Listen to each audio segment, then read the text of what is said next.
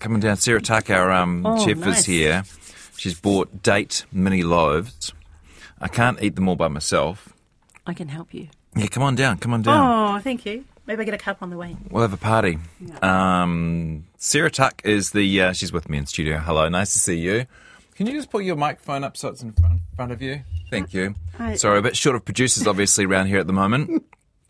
nice to see you. Nice to see you too. Sarah Tuck is the uh, editor of Dish, which is a great food magazine. We talk about it from time to time. Uh, you did a great job of that, by the way. Thank you. Every recipe I see in the magazine, I want to make. That's the idea. And then obviously, you've taken some of your favourite recipes from the magazine and, and compiled them in a book. Yes, yeah, absolutely. Because it's actually the third um, cookbook that we've done in three years. So the first one was Fast. The second one, which came out last year, was Summer, timed for summer. But summer didn't really happen for a lot of the countries. So that, that was a little bit frustrating. Um, but this one is sweet. So it's um, a combination of all sorts of different sweet recipes from, you know, baking and tarts and ice creams and cheesecakes and, yeah, all kinds of sweet recipes. Yeah, I imagine there's some of your readers who will have all these anyway, but it's quite hard when you've got 100 magazines and you're trying to flick between them. Yeah, totally. And um, it's also good because it's uh, for people who don't necessarily buy the magazine. Maybe someone's just, you know, like really into baking and sweet stuff, so they don't buy the, the magazine on a regular basis. It's great for, for people who are just into that kind of thing. Here's our newsreader poking her little face through the window in the door. Hi, come on in. Oh my goodness. Yeah, look what I've got.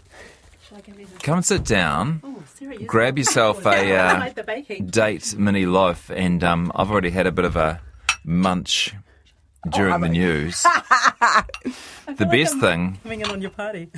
the best thing about these loaves is, um, I think it's the ginger. Oh, it's so good, right, with the dates? Yeah. Yeah, and I mean, you know, moist is like the word that no one ever says Yeah. about baking, but they are moist and they're fantastic with a little bit of butter and a cup of tea. Um, so yeah, so don't be shy, Marama T-Pole. Uh, cut one up, and um, actually, while you're eating it, Sarah, do you want to tell us? and by the way, is it hard running a food magazine in 2023? Uh, you know what? It's uh, it's actually not. I mean, well, I don't find it hard. I think it. I find it fantastic. You know, we had a moment a few years ago when um, a lot of people who didn't normally cook on a regular basis um, started cooking during COVID, um, and.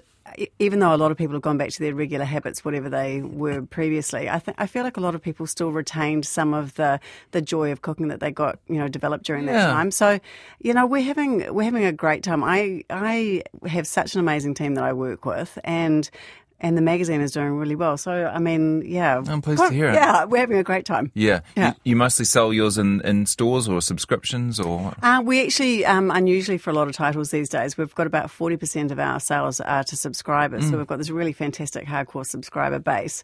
And the rest, yeah, is at supermarkets and bookstores. Yeah, Yeah. I, I like your style in the magazine too. It's a combination of um, of recipes, uh, but you're also quite all quite generous with your own picks. I kind of get the feeling you're quite a tight team, and sometimes you just have a page of where you've each been eating lately and what you've been enjoying cooking. Yeah, yeah, definitely. We are such a tight team, and I mean, like we have um, quite regular end of issue end of issue drinks at my place, kind of thing. You know, it's um, it's so important because these days, you know, like in most media, you know, um, there's there's not. You don't have excess staff, you know. You, you, we run things pretty tight, so we have to be, um, you know, we have to really get on and communicate. And yeah, there's such a great team. I'm very lucky. What are you waiting for, Mariah? Oh, just, I, I didn't want to interrupt because. Have you had a bite? oh my goodness, Yeah. this is amazing. Just the beautiful flavours in there.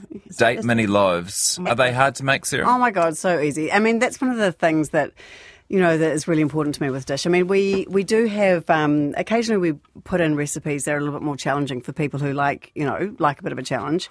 Um, but in the main, we try and keep things you know pretty simple so that people don't feel intimidated that there's recipes that they can you know give a crack.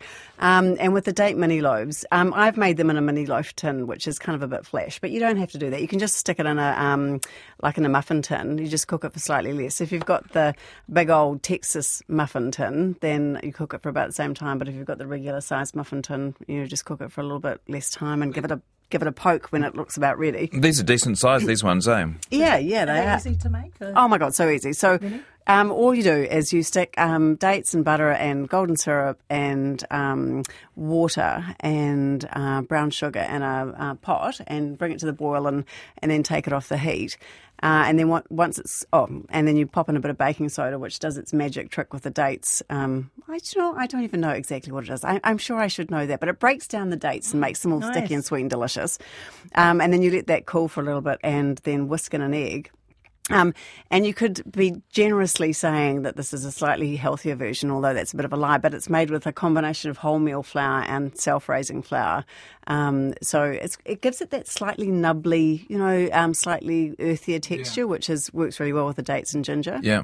Yeah, and then just a bit of ginger um, and uh, some crystallized ginger, which is chopped up, and then you keep a little bit of that to one side and pop it on the top at the end. Yeah. Come on in, amazing. Nikki. Come on in, Nikki. Come on in, Charlotte. Come and have Can't a. I'm Um, chewing here. I'm trying to eat quietly. Uh, so those But, so that's it. See, it should, it should look like the picture. and we've got a picture on our website, put- Charlotte, you take rnz.co.nz slash Jesse. We've got the thumbs up from newsreader Marama. Got producer Nikki Jonas. You going to have a try as well? Get amongst it. Get amongst it. And um, you can find the recipe on our website, rnz.co.nz slash Jesse. It's called Sweets by the team at Dish Magazine. That's the book. Uh, and Sarah Tuck, thank you so much. Uh, absolute pleasure. Thank you. We get very excited. We always look forward to a recipe. but We get very excited when someone actually bakes for us. So thank you.